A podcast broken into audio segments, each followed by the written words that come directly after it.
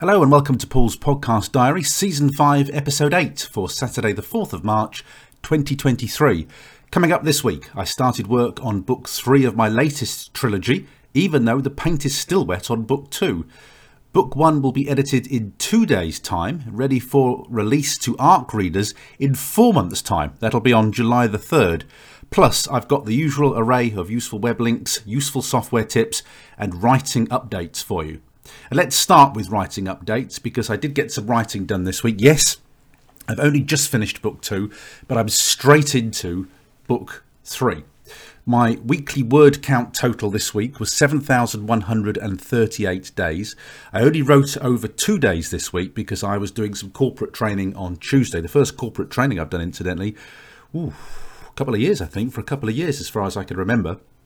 Now, on Monday, I did uh, 3,705 words, and on Wednesday, 3,433 words. Now, I was writing two chapters a day, so I have 67,862 words remaining on book three, the final book of my trilogy. So, the reason that I started with fewer chapters than usual and with fewer days writing than usual was because I was using the Craig Martelle technique, which is to write the first chapter and the last chapter first of all before you even do the rest. Now, because of the way my book works, because it has a present day storyline and a storyline that goes back in the past, that means I'm writing extra chapters. So, what I did this week was chapter one which is the present day, and that literally just it could literally be the, the next chapter. If it was a continuous book, it would be the next chapter right after the end of, of book two. It just picks up the action exactly where we left it. Chapter two was the first chapter in 1968, so I was back in 74, 75 in the last two books. I'm now back to 68 for a different character now. I also wrote chapter 45 this week, and that is the culmination, the exciting scene of the present day action. And then this book has an epilogue. So I wrote the epilogue, uh, which is present day, of course. The epilogue was also written this week. So those are the four chapters that I wrote. Now, I had a complete crisis of confidence over last weekend. So after I'd released last week's diary, I'd set about trying to tie down the end of the book and I almost thought I wasn't going to get it. I was wrestling with it all weekend, and then I think it was finally probably on. I think it was actually on Monday morning, Sunday night, Monday morning. I think I finally got it. I mean, literally, I'd left myself an hour on Monday morning this week, I'd, because I only had two chapters to write. I'd started my, I'd scheduled my writing time to start at nine thirty and I, I had to cut myself some slack because I was struggling so much with the end. I thought, right, okay, I'll, my wife's at work early. I'll sit down for an hour and I'll try and just bring these strands together and work out what the end is going to be. And I've been thinking about it all weekend, thinking I can't get this, I can't quite grasp the end of this story. Uh, but on Monday morning, bright and early, focused for an hour and I got it. I, I, just got it, and so I wrote it. Uh, you know, so yeah, I just I just found it on Monday morning and you know realized what it was, and then now I've confirmed what it is. Like this morning, I was writing a couple of notes down, thinking, yes, you know, this is this is what the ending is now. So yeah, I did. I did really struggle for that, and for a moment, I thought it was going to slip away from me. But we're, we're back in action now. We're off. So those are the hardest chapters. I mean, the epilogue, of the final chapter, those are almost the hardest chapters to write because they've got to wrap it all up, and it does. It wraps it all up with a nice emotional resonance uh, at the end as well. So I'm, I'm quite happy with that. Now it will need some work. I know it will, but I got the end written. you know, I'm there. I know what's happening. Now I will just have to uh, rewrite those. I know I will. When I was writing them, I felt that, but we're there. We've got it. We've got something to work with. So as from next week, from Monday, so Monday, Tuesday, Wednesday of next week, I'll be back to writing three chapters a day, nine chapters a week. Now, I haven't fully planned book three yet, but I do have the first nine, I've got the first 18 chapters done. So I've got enough planned to be able to write confidently for the next two weeks at nine chapters a week. So I've got 18 chapters planned, and I'm just going to come back behind and, and fill in the rest. So, for instance, I'll be spending a little bit of time on that tomorrow, but it, it doesn't really matter. I, I, know when I'm writing, I know what the end is. Uh, I know that I can write next week without a problem. That that's the main thing. and I will come back um, when I've done my writing. It'll be Monday, Tuesday, Wednesday writing next week, and then next week I'll finish the planning of book three on Thursday, Friday, Saturday, Sunday, and I hope that by next Sunday I should have the whole of the book planned. I may, to be honest with you, have it done before then because now I've got that end sorted out. I know where everything has to lead. And I knew I was going to have to bring a new character in it, but because I know what this new character does and the role they play in the book now, now I've got all that confirmed, I can kind of get the rest of the book planned. So so I'm feeling, having having been on a, a, very low with it last weekend, thinking I really don't know what I'm going to do with this. I feel like, um, you know, it was like the Hydra, and I'm I haven't quite kind of wrestled all the heads into place. Um, I know where I'm going now, so thank goodness for that. This book will get written, and it does feel good to be able to write those nine chapters. I did feel maybe I'd just set myself a too severe target of saying, right, I'm going straight back into book three. I don't have to. All of these times are self imposed, as you heard from the introduction. I'm going to finish editing book one this week, but it doesn't even need to be ready until July for ARC readers. So I'm hopelessly ahead at the moment, but that that's good. that that feels good to have all that time to, to take time with edits and things like that. I had a wonderful diversion actually when I suddenly kind of realised the timelines and how everything was going to work. The the scenes in the past need to take place in 1968 now, and I was just doing some some research on kind of you know what was going on in Hull in 1968. Uh, what did it look like in 1968? Just to see if there was anything I could pick up on to reflect the time. And I, I ended up down a little labyrinth of research, which was fascinating. Now, to think that I worked on the radio, just trying to think how many years I worked in Hull. I, the, the years become blurred, but I think I think I was there from oh 92. Yeah, 92. I must have been there for six or seven years, I think. I was there for about six or seven years, if I remember correctly. Uh, and, and if you think that I'm working in a news environment, so a lot of the stories uh, came up. And also, um, one of the last jobs I did when I was um, a senior broadcast journalist there is I sorted out the entire quarter inch tape archive uh, that they used to have in the archive in the in the city. No one had sorted it, and we we sorted it. So we went through a lot of stories. I went through a lot of news stories, even though I may have just seen them as one line on a tape box. And I discovered something that happened in 1968, which actually has resonance today. They're about to celebrate um, an anniversary of it. Um, it's called the Hull's Headscarf Revolutionaries. Now, if you don't know Hull in the UK, um, it had a, a sort of tr- a fishing tradition uh, because it was along the Humber estuary. It used to have a big fishing community along a place called Hessle Road, and th- this I knew from my time there. And um, a lot of fishermen lost their lives at sea. Uh, but the big story that I covered when I was a journalist there was something to do with the Gaul. That's what I was always um, talking about, um, about a, a, trawler that had sunk called the Gaul. Uh, and, and, that's really my, you know, big knowledge uh, about the former, you know, trawler traditions there and history. But this, in 1968, apparently, there were three trawler tragedies where, uh, you know, many men lost their lives at sea who, who came from Hull. And apparently, a group of, of women, you know, wives and families of these men, um, suddenly took it upon themselves to start protesting and to protest for uh, rights, better safety conditions for the men who were going to sea. Now, I can't believe that I worked at the radio station this long and never heard about the headscarf revolutionaries. And it was immediately fascinating. I read all sorts of things online about it. I found an, a one hour documentary from uh, BBC Four Telly, which I've put on this week's show notes. If you like this kind of thing, it's a really interesting story. But the, the documentary is fabulous. Uh, but it's a good example of kind of what I'm able to use for my research. And I also um, checked the library, and the library had a book on it too. They had the author in the documentary, so I've got the book out too. Now, I, I won't make very much of this in in the book. Um, I just literally I had uh, my main character there when the women were just walking through the streets, and it, it gives it gives it a local flavour. It won't be any part of my book at all, other than a backdrop, and other than the that the story will be dominating the city, and you uh, uh, the character will notice it on um, you know, billboards on newspaper billboards. So it's no no part of my story at all. It just presents a backdrop. But for people uh, locally who read it, and this is what I tried to do with my Morecambe books, it will fix the location in a in a moment in time. And you know, people locally will read that and think, oh yes, you know, that takes me back to a time, and it evokes an era. But yeah, it was it was absolutely fascinating. I can't believe that I didn't know about it. I'd never heard about it in all those years working on that radio station. Uh, but as I say, the YouTube uh, video it's about an hour long. If you love your local history uh, and you want to get a, a, taste of kind of the the fishing community um, in which this character lives in my book, you can see it on this week's show notes. So on to the editing that I've mentioned already that book one, I'm up to, what did I get to today? Chapter 36. So I got, I'm doing five chapters a day. Uh, I might actually do 10 chapters today just because of the, the way my day's fallen. I got five done at the beginning of the day. I might get five done this afternoon as well because I'm getting this podcast recorded in plenty of time. So uh, that will leave me with five chapters left. But either way, I will be finished with the book one pre arc edits by Sunday.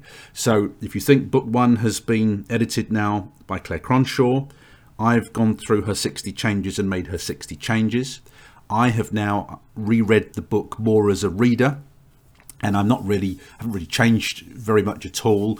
But I, there are sometimes word choices I don't like and that I've enhanced, um, and also I'm, I really don't like when I'm reading a book. I really don't like it when you get that resonance between a word that's repeated across sentences. And where I've I've read something and thought, mm, no, don't like that. I've just changed the word, found a better word. Uh, and these are kind of author level things that you need to do, I think. And they're very they're very pernickety, very pernickety things, but they're the things that I want to put right. I've had to change one or two facts. The the lady who was murdered was in her 80s originally when I gave the script to Claire. She's now in her 70s because I need the timelines to work better for the story. Uh, that enables me to have this character set in 1968, which gives me this lovely backdrop that I've just been telling you about. So, just very, very, very superficial tweaks. It's just the hand on the tiller, just giving it a little push every now and then to get the book where I want it to be. Now, it seems ridiculous. When I wrote that on the teasers for this week's show, and I said that that book is not due to ARC readers until July the 3rd I mean, that's miles off, isn't it? I'm recording this on Friday, the 3rd of March. It's four months off, isn't it? March, April, May, June, July. Yeah. So we've got four months away until that is that book is due to ARC readers. So when I was saying that aloud, I thought, oh, that feels like a long way off. I, I might start to release it to ARC readers on in June. Um, it really depends on how book three goes. I think if if if, if book three, I'll probably wait till I've got book three done in draft form, which will be by the end of April. It should be actually mid-April for draft uh, for book three. And when I know that book's in the bag, that's probably when I'll set those ARC reader dates. Uh, just when I know I've got the thing done, and I can just see, I can just organise my time. You know, doing the edits when Claire Cronshaw gets them back to me, and time for me to process them. I'll, I'll just do a kind of final look at the calendar, but I suspect I may release those to ARC readers early, which means they're going to be ready for release, you know, way, way ahead of time because the first book isn't going out till October the 2nd.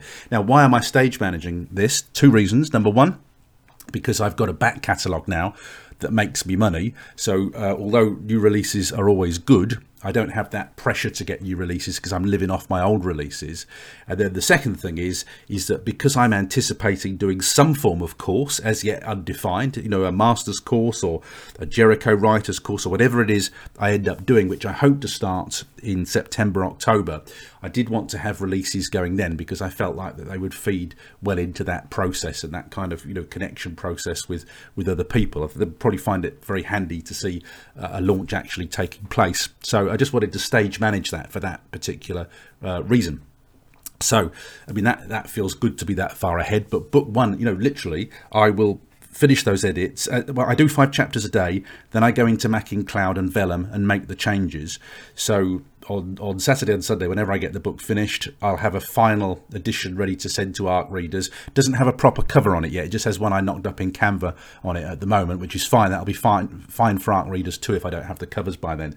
Uh, but the text will be you know as good as I can make it at that point, and then I will release it to readers who can then crawl all over it. They can see if we've missed anything, whether I've introduced any new mistakes when I've been making uh, changes to the edited text, and whether they see anything. Uh, I always ask them to read it for you know uh, good taste and sensitivity uh, but also to make sure that I haven't made any silly errors, uh, you know, with the plot or anything like that, or, or something confusing. I usually also ask my American readers, you know, are there any phrases I've used here which are quintessentially British, which confuse the heck out of you? You just haven't got a clue what that means. So I, I always just ask for that kind of feedback from my ARC readers. That's book one. Book two will not get touched until book one is ready to go to the ARC readers and book three is fully planned. So those are my next priorities. They are to completely get book one ready for the ARC readers and to have book three fully planned. When those two jobs are done, I will start to edit, to do my edit of book two. I haven't let my wife read it yet because uh, I know it's a bit too rough. I don't want my wife to read it yet. It's a bit rough to send two my wife. So I will do my book to edit on it I'll let my wife have it. I'll, I'll, release it to my wife in probably you know ten chapter blocks. As soon as there's a substantial amount to read, I'll start releasing it to my wife to read. She will suggest changes. I will make those changes, and then it'll be ready to go to Claire Cronshaw for her edit. When I've kind of just gone through that and read it again, that will be ready for Claire. And now I'm anticipating that the edit, my edit on book two, will start on the 16th of March and it has to be ready for Claire Cronshaw. I think off the top of my head, uh, is it? Oh, do you know what? I've had a blank. It's it's, it's April. Yeah, it's, it's, I think it's the fifteenth of April. So I got a month. I got a month for me to do my my kind of book two edit. So it really is nice having all this time to, to you know to do all this work. So that's an update on the trilogy. Very happy that it's all you know going well and progressing really well at the moment. Let's move on to just a few bits of marketing news. Not an awful lot to tell you this week, other than to say that I got a scam message about my Facebook account this week. And it's interesting because this scam message fed into my fears.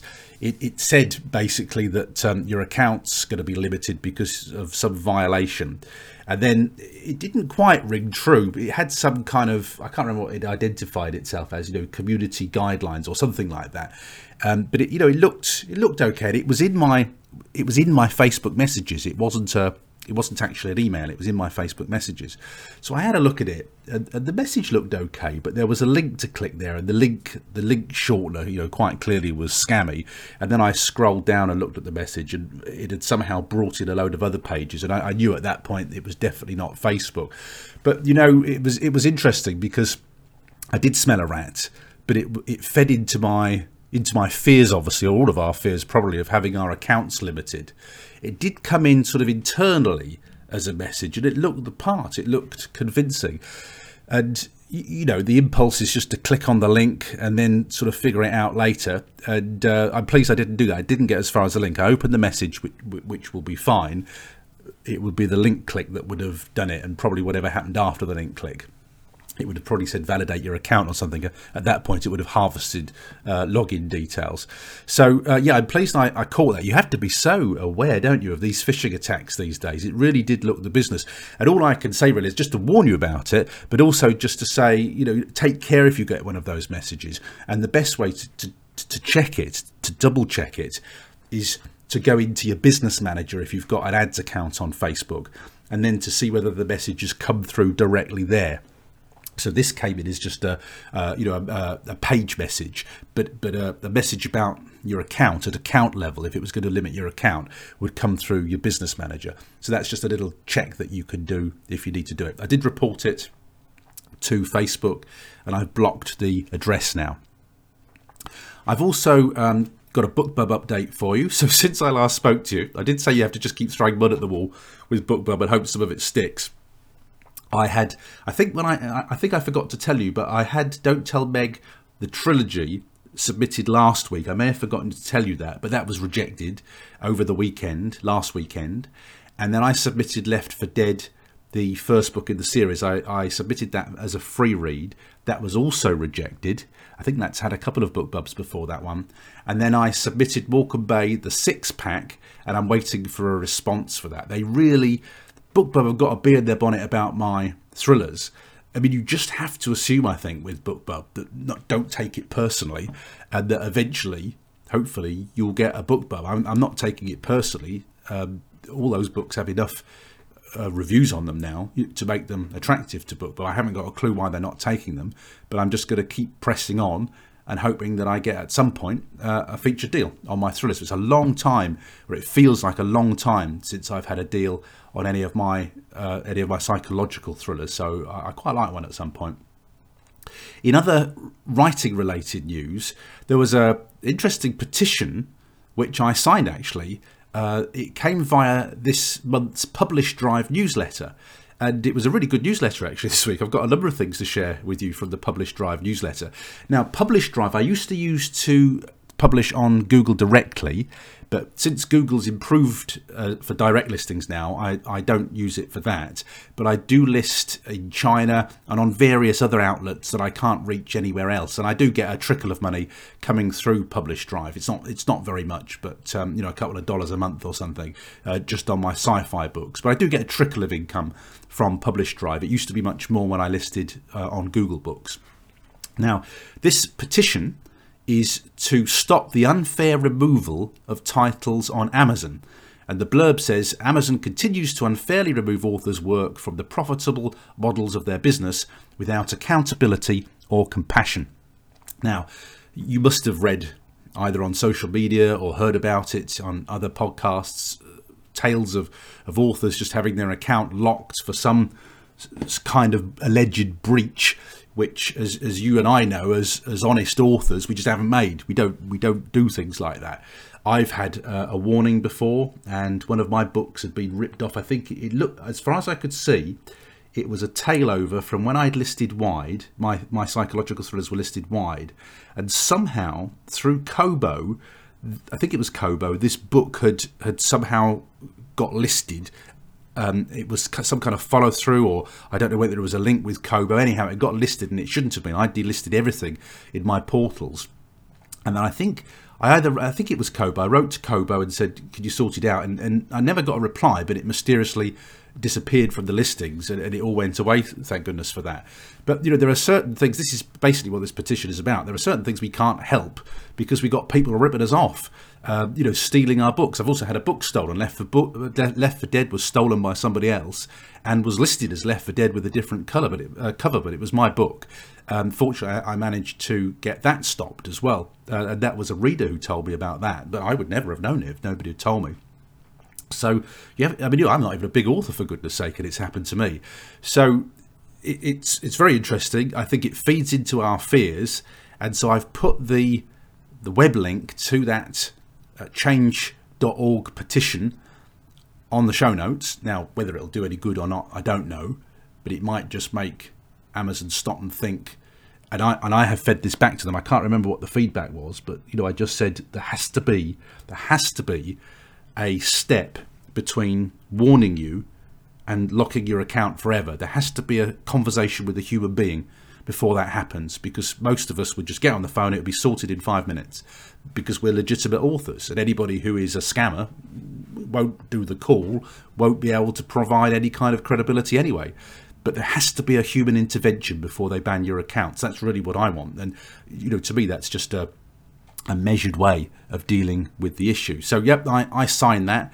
Um, and 35,000 or more at the time I signed it had signed it, and I think they're after 50,000. I don't know whether uh, Amazon will take any notice of it. There's certainly no obligation for them to do it. I'd also quite like somebody to start one uh, for Facebook because Facebook have also done the same thing to me. They banned me for a year, no no um, reason given, just some alleged uh, you know uh, transgression of their rules, which they didn't tell me uh, what they were, that I, I, I, was supposed to have broken. And then a year later, all of a sudden, my account is unlocked with no explanation, and it's been fine ever since. But I'm very jittery, as you heard from that um, scam note I got from Facebook earlier today.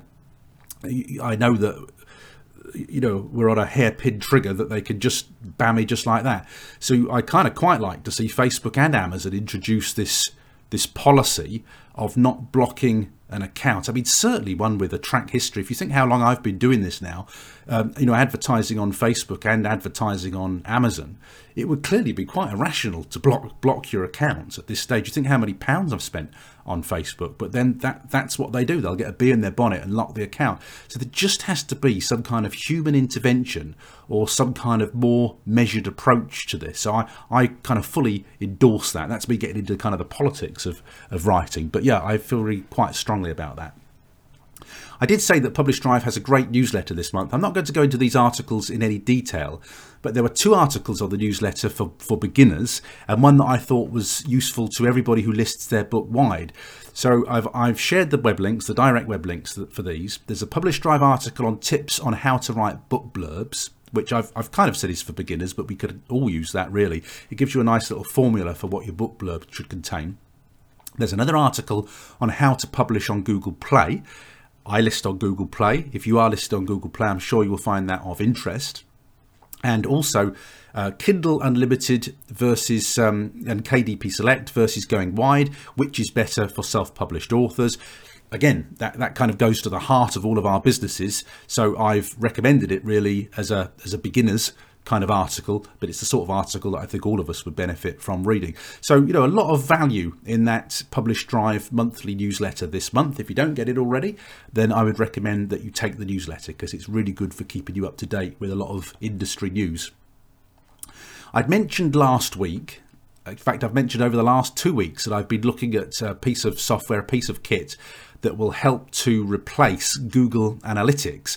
And the piece of kit that I've been looking at is Piwik, P I W I C K, and this is because we're about to get a new super complicated version of Google Analytics, which I think is just an over egged pudding, probably for, for most of us as authors. If you're a if you're an LJ Ross kind of author at that level, then you probably do need to be on Google Analytics. But as a, a kind of Paul Teague level author, you, you really don't. It's really not that important. Um, it's good data to have, but it's really not that important, and it's really not going to change your strategy very much. So, um, I told you last week that with Piwik, I'd been having sort of problems getting it, in, not getting it installed, but getting it recording data. Well, I, what I did is I, I'd used the WordPress plugin that they give you, and that hadn't recorded the data. So I, had gone for the code. They give you also some code that you can cut and paste. This is usually what I would have done with, with Google. I'd have cut and paste their code. So I took the code that Piwik gives you and cut and paste it into all of my sites. And I think I've got two of the sites reading now, but but about um, the, the, the most important one, or one of the most important ones, is self-publishing journeys. I want I want paulteague.net going, and I've got a couple of other projects in the background which are neither here nor there. Um, but it's only really reading properly on self-publishing journeys now. Now, I don't know what the problem is, and it, it, this is the sort of thing that I do. I haven't really concentrated on it. I've done it piecemeal, so I, I need to apply myself to it. I just wanted to get one going so I could have a look at it, uh, and so I've got self-publishing journeys going now, and now I need to work out why the heck the other sites aren't kind of reading the data properly. And it's probably because there's some code in my site. It might even be existing Google Analytics code that I've got in there uh, that, that's causing a, a, clash or a problem. It's, it's something like that, but I need to figure it out now, and that's going to take a little bit more time. But let me report back on selfpublishingjourneys.com, that website, because it's now um, giving me the analytics. And what I can tell you is that that is a free account from Piwik, and it's giving me exactly the kind of data that I used to get with the old style Google Analytics, which is basically, you know, who's looking at what page, how many people looked at that page, and where my web traffic's come from. And to be honest, that's pretty well all I need to know.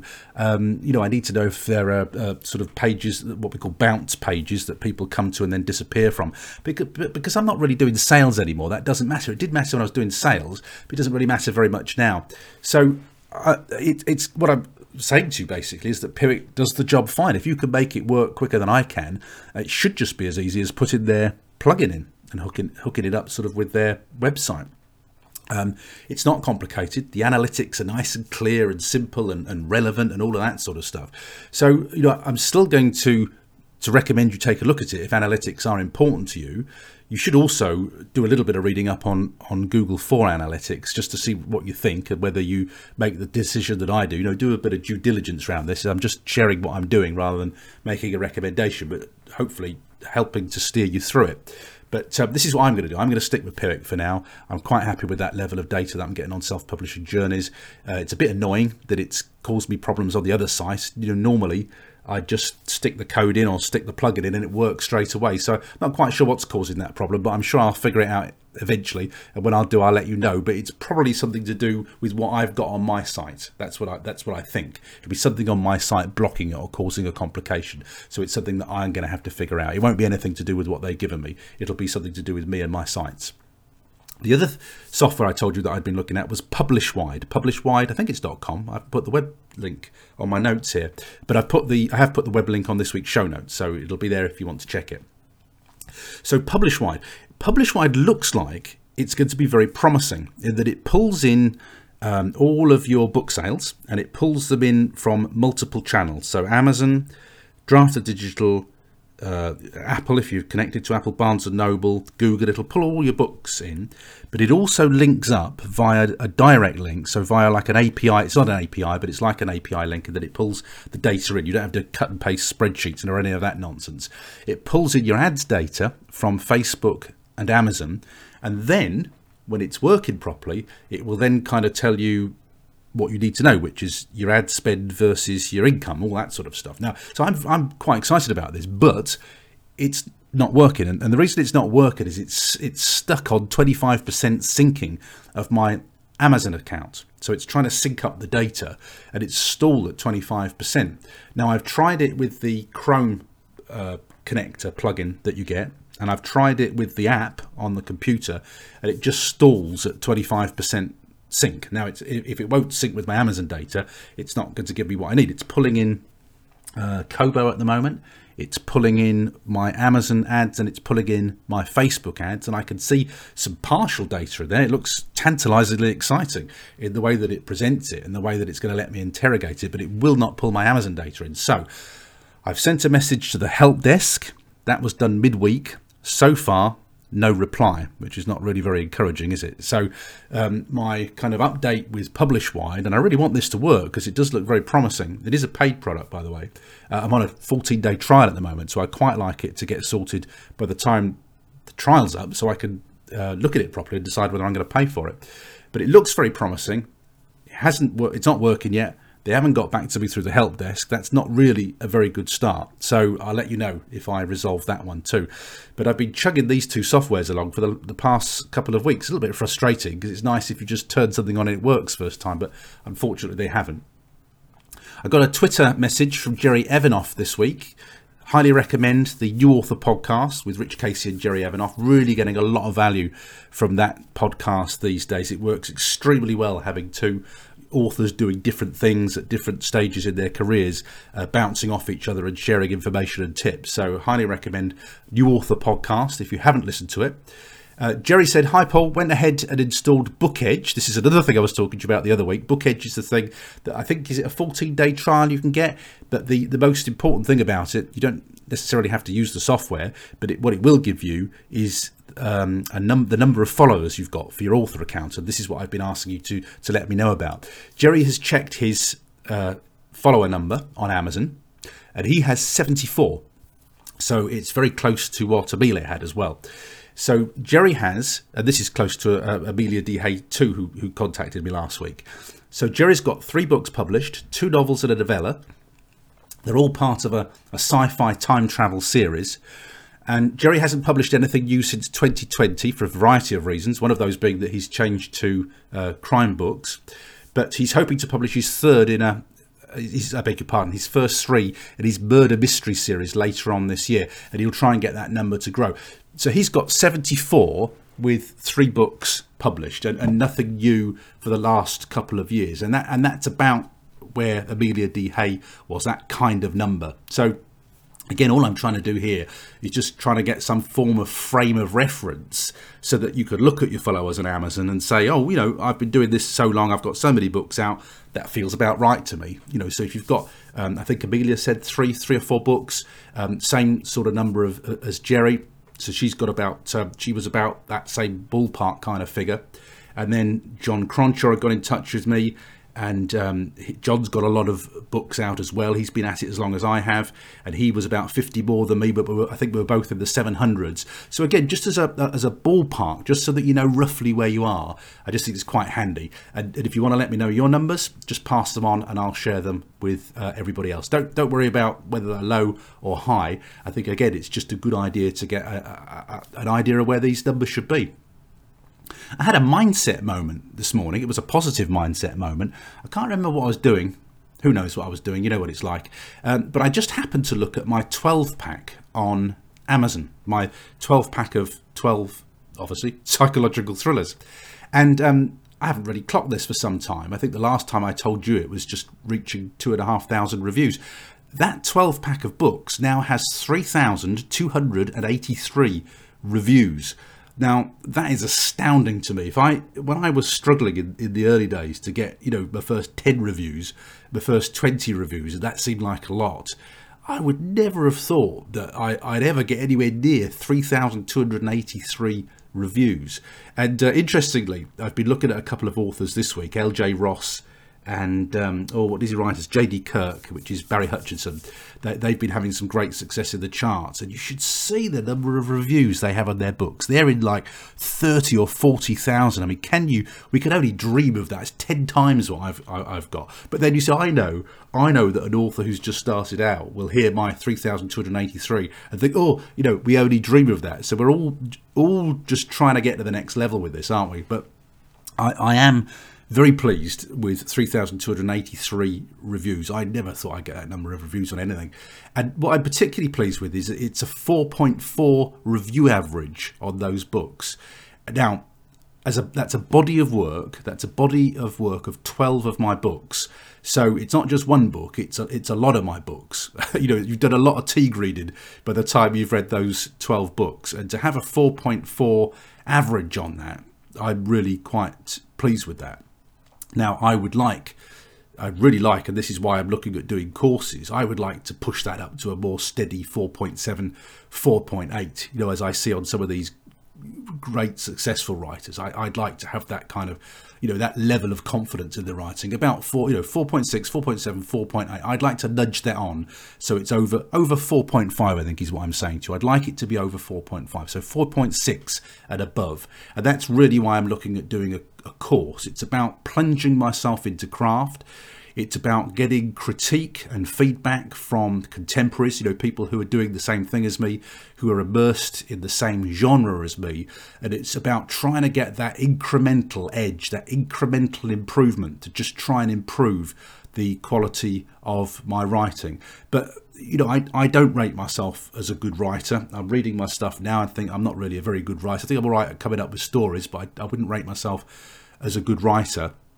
And um, but you know, when you've got evidence like that, 3,283 reviews at 4.4 average, uh, however however negative or or downtrodden your mindset, you can't really argue with that, can you? So I, I did have a positive mindset moment about my writing this morning when I did notice that.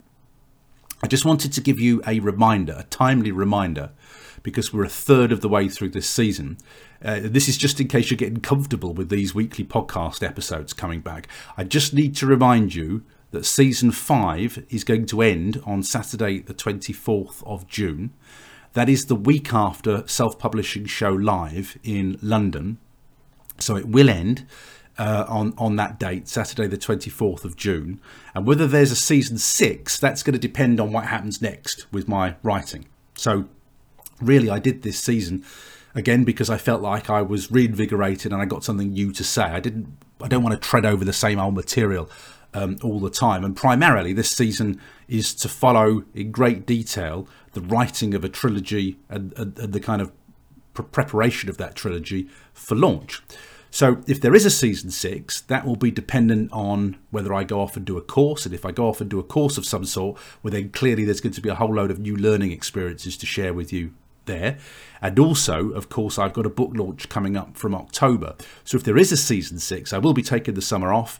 But if there is a season six, it'll be coming back uh, September, October uh, of this year. And it will coincide with uh, me doing a course if I do a course and or the launch of those books. But again, I just want to feel like I've got something uh, useful to say, something that moves the game on for you if you've been listening to this podcast for a long time.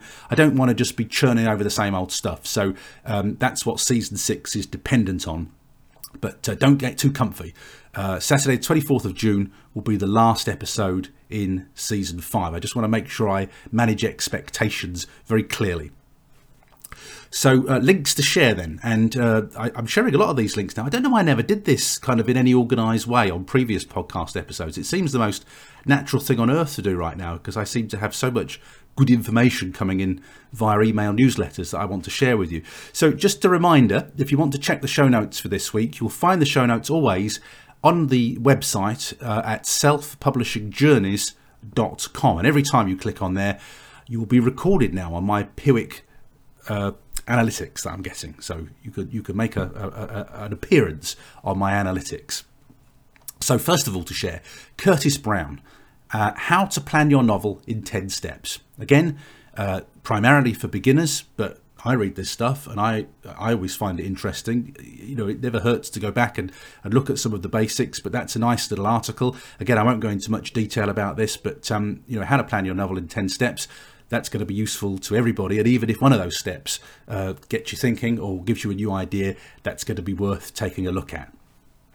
Interestingly, this week, uh, I can't remember where it was, but Matthew J. Holmes shared a link as it was a single link to his whole back catalogue of emails. Now, I've said to you before with Matthew J. Holmes, he's sharing some great stuff. I saw Nick Thacker, who's another marketer this week on Twitter, saying that you know he is the man at the moment for clarity and uh, precision with Amazon ads. So it's you know it's not just me saying that. I think he's getting a bit of a name for himself. But uh, you know I understand that courses aren't for everybody. That's entirely up to you whether you decide to go and buy courses or not. But one of the things I have been saying consistently to you is that Matthew does have a free podcast back catalogue there that is packed with useful stuff. That's completely free. And also his emails are completely free and they're packed with information too. So I am urging you to access the free stuff. That's what I really want you to access. And uh, his uh, back catalogue of emails, which is really you know top quality emails, are very good. You'll find it at matthewjholmes.com forward slash blog, but I've put that link on this week's show notes. It's well worth going back into the archive. There's some really uh, top quality stuff on there. You'll probably have heard about this on Joanna Penn's podcast, and probably even a couple of other podcasts this week, because everybody's talking about it. It's the Alliance of Independence uh, Indie Author Earnings Survey. It's quite hard to say that. The ALLi Indie Author Earnings Survey.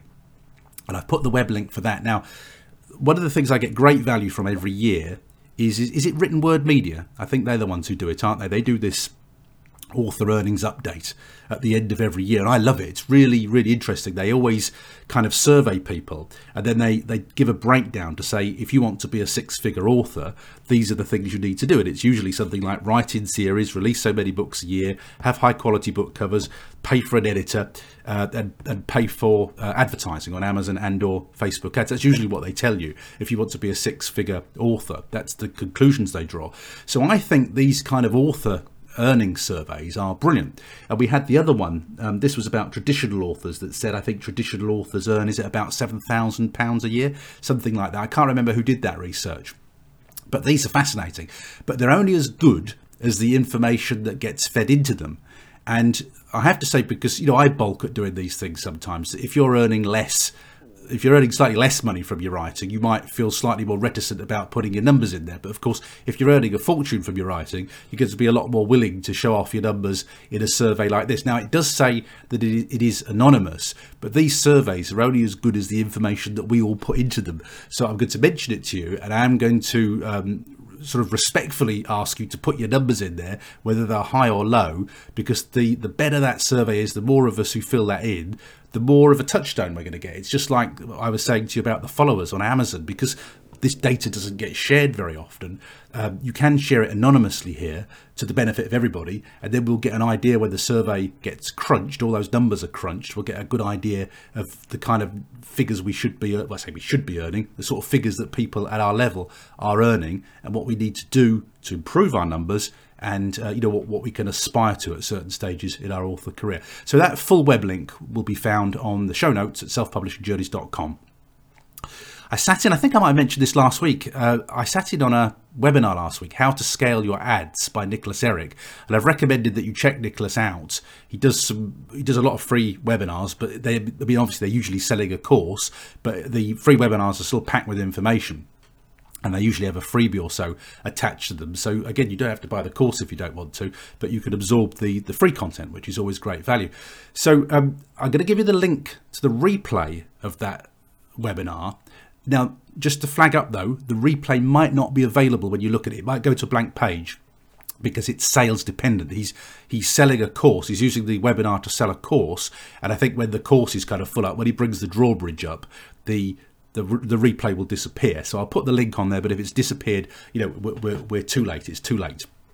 Now, what I will tell you about this presentation is it was quite an unusual affair in that he, like, he, when he was on camera, he had his electric guitar with him, and uh, and there was a bit of messing around with the electric guitar during the presentation. So when I was watching it live, I clicked off it and thought, well, look, you know, kind of when we get to the content, I'll, I'll get the replay and I'll fast forward. And when we get to the learning stuff, I'll jump to the learning stuff because I'm not really interested in this. A bit weird.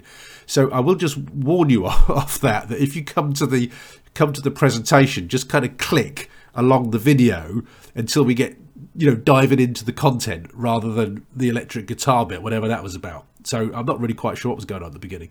Um, it was almost like the camera had been left on for a quarter of an hour or something like that. But but please let me reiterate the content is good, the learning is good. And Nicholas does this at a high scale. I, I just prefer my webinars without musical interludes. But, um, you know, the content is still there. Just click a little bit ahead to find it. If you want a great example of how not to handle a crisis, then take a look at the LastPass password manager recent security breach they this month? How, how, many months is it since the security breach that we've all been talking about? And and people have written countless blogs about this, informing us about it. And then I got my first communication about it from LastPass. And this is so disappointing because I've I've used LastPass as a recommended resource. Uh, I've mentioned it on these on my kind of lists of recommended resources a couple of times, and they had managed a previous breach really well. I just I do not know what they were thinking of with this security breach. I mean, it really is. This is how you do not learn everything you want to about how not. If you've ever got a crisis at your work or in your life, this is how you don't handle it. Okay, it's complete bad practice. But anyhow, I got the first message from them about this. Uh, an email, and there's messages popping all over now, and I got it in my little app that I use, my little Chrome add-on that I use, basically explaining what happened and how you can defend yourself and protect yourself against it. Now, you know, talk about closing the stable door after the horse has bolted, but but having said that and had that little moan, um, you know, they're only several months too late. There is some really good information on that blog post. It, you know, it's a, uh, whether whether you use LastPass or not. So I've shared the web link in case that hasn't caught up with you and you're a LastPass user. I've put that link on the show notes this week, but there's some really kind of quite good security information on there, and it's well worth a read. Even though it's is it half a year too late now? It's a long it's a long time coming, isn't it? But um, yeah, and if you want to know how to handle a crisis in your working life in future, just basically don't do anything that LastPass did uh, because they handle it uselessly. so I can't, I can't. Well, you know, I still prefer LastPass as my product of choice for password management. Uh, you know, it's it, it, works nicely on my mobile phone. I got it all over the place. I have gone through and changed all my passwords on LastPass since the security breach, but you know that really doesn't instill a lot of confidence, does it? It, it really doesn't. Anyhow, the link is on the show notes this week.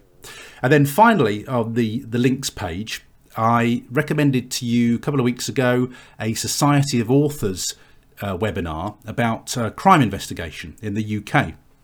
And of course, I signed up for this immediately because uh, you know I'm always I'm always in the market for former uh, police officers, former detectives who now provide services to authors. They talk about the UK kind of crime system, how they manage cases, um, you know, the ranks and how people, uh, you know, would uh, tackle a murder case. That's exactly what this was all about. Now, for my money, it was absolutely brilliant. It's exactly what I'm writing in my current police series. It was brilliant. I took a whole load of notes. I took screenshots of the slides. It was excellent uh, for my money. So for me, writing a uh, uh, I've got a murder investigation team, basically, a major investigation team. Uh, that's what I'm writing. You know, all the ranks were there, all the procedure was there. That's exactly what I'm writing in my current series of books. Now, clearly, I've got a lot of insight into it through what I did as a journalist, but you can't beat police insight. You can't beat hearing from somebody who used to do that as his day job and did it as his day job for years. So, in case that's the sort of thing you're writing, or it's the sort of thing you're thinking about writing, th- this guy was was brilliant. And I've forgotten his name off the top of my head. It was Stephen something. I've gone straight out and got his book from the library. It's on order from the library.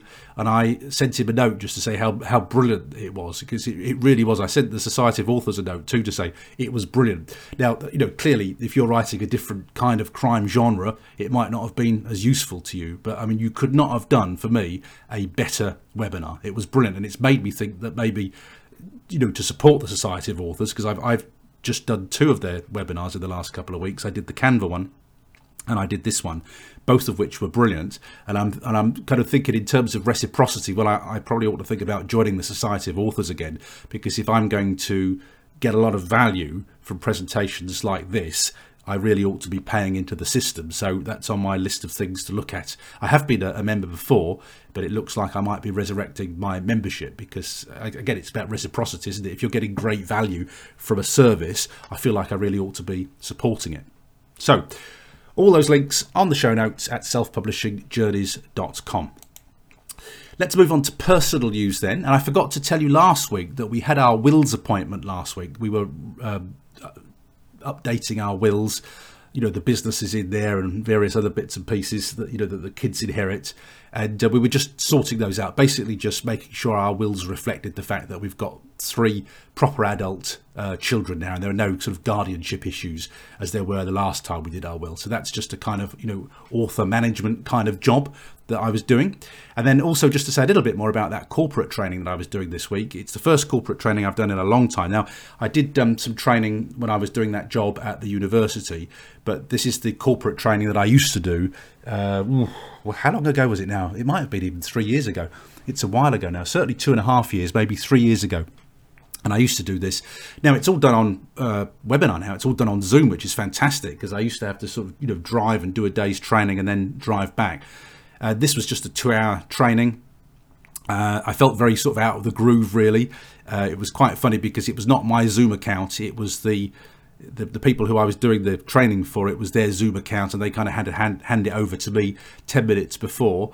Uh, so, and, you, and, it's a bit funny not sort of seeing your attendees. I had them on the video screen, but yeah, it just took a little bit, little bit of getting used to because I've done more training one to one than I have as a group like that. But it worked, it worked very well. It was a two-hour webinar, um, and you know it was fun. It's done.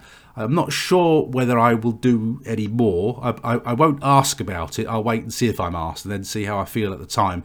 But um, yeah, I just felt a little bit out that groove, really. That I was a little bit rusty as far as that was concerned. But it only took up, uh, you know, two hours on a Tuesday, so it was fine, enjoyable, and nice to chat to the people who were part of the course. As far as healthy author updates are concerned, this week uh, I have run the Park Run 5 kilometre last Saturday. I did a nature reserve 5k and spent a lot of time in. Well, actually, I wasn't in the cafe last week. It was such a nice day. We were sitting out in the garden area last week. Would you believe? We were absolutely. We were able to sit out in the UK for the first time, and that was in February. But yeah, it was lovely and warm, lovely and sunny, and so we just sat outside and had a chat last week. And I was there for a long time last week uh, chatting, so that was good fun. And then on Thursday, I did my treadmill run in the garage, and on Tuesday, because I'd done the corporate training in the morning, and I'd finished. I finished it just after midday, and then I was due to do a treadmill run in the afternoon. But because I did the corporate training, I thought well, that's that's fine for a day. That's you know that's my work for the day. I won't do any writing or anything like that. Um, I had a couple of kids of my kids who were available, and I said uh, to them, "Do you fancy going to the nature reserve? I'll, I'll, go for a run. You guys go for a walk. I'll meet you at the uh, cafe, and we'll go and have a, a, a drink and a you know, and a chocolate cake or whatever. So I had a nice afternoon on Tuesday after I'd done that corporate training. I went for a run and met the kids at the end, and we had a nice sort of cake and a, and a nice sort of social. So that's what I did on Tuesday instead of uh, writing. It would have normally been a writing day, but I thought, well, you know, I've kind of uh, I've justified my existence by doing that corporate training. I've been paid for it, so uh, that's fine. I feel quite happy to go off and have a play for the afternoon. So that's what I did. And then also, I've done my stretching and weight sessions this week. I've told you about the stretching. I don't know whether I've told you. I have told you about the weights, haven't I? Because the weights were weights my wife had, and I'd looked at them and thought they were small. I'm sure I've told you this. I thought they were small and thought, oh, I'll need something a bit more kind of, you know, manly than that. And then I tried doing a couple of exercises with these weights and I was worn out. And my wife's weights were perfectly adequate for me. So I'm using my wife's weights to do these uh, these weight sessions uh, it's really hard actually putting them behind your back and things like that. They feel heavy very quickly. So I did. I did those a couple of times, and I'm getting more organised with this now because I had an app and the, I was kind of a bit all over the place with the app. But the app lets me make my own exercise program, and and you kind of compile a list of the things that you want to do, and then it, it has a little kind of animated mod, uh, little figure that sort of shows you what you're supposed to do for each exercise, and it, it talks you through it. There's a voice that says, you know, rest for 20 seconds, and then we'll start in five, four, three, two, one you know now do this 10 times and it just talks you through the whole program so i've now developed my program and when i was doing it on was it Thursday I was doing it? Whenever I was doing it last Thursday, maybe. And I thought, oh, actually, I could do this more cleverly. So I've now reorganized it so it should be better on Monday because it, I just thought, oh, hang on, this, you know, I'm jumping up and then doing some sitting exercises, and then you're doing some laying exercises. What I've done now is grouped them to sort of standing, sitting, lying exercises. So I've got more of uh, I've got the variety, but I'm I'm doing standing exercise clubbed together, sitting ex- exercises clubbed together, and it just works better for continuity. And I was saying to my wife, who I think's on board with this, you know, we really ought to look for a session at the local leisure centre on a Thursday or a Friday, so uh, either yoga or Pilates or something like that. So I think we're going to probably give that a try at some point in the future when we've both got uh, a free day and then so that that will continue. I'll just do that now. That's kind of what i'm doing now as my exercise routine. But next sunday so a week this sunday i've got another 10k coming up which i'm really looking forward to. So um, uh, yeah that that'll be good. I'm looking forward to the 10k i got actually i should say um, my race number my race number came in the post today but I think I might have entered this race twice because I actually got two race numbers in the post today. So either there's been an administration error, or much more likely, I entered the competition and then entered it again and forgot I'd already entered it. So I've got two race numbers here. So I had to uh, I had to email the organizer and say I have a feeling I made a cock up here. Which number would you like me to, to run in so that your records are correct? So that's a little bit of shenanigans around next week's 10k race. Ho hum. If you'd like to check out my healthy author updates and photos, you can see those at Paul Teague, not let's try and say that correctly, paulteague.net forward slash run. Okay, that's it for this week's show. Thank you very much for listening. I hope you have a great week of writing. From me, Paul Teague. Bye bye for now.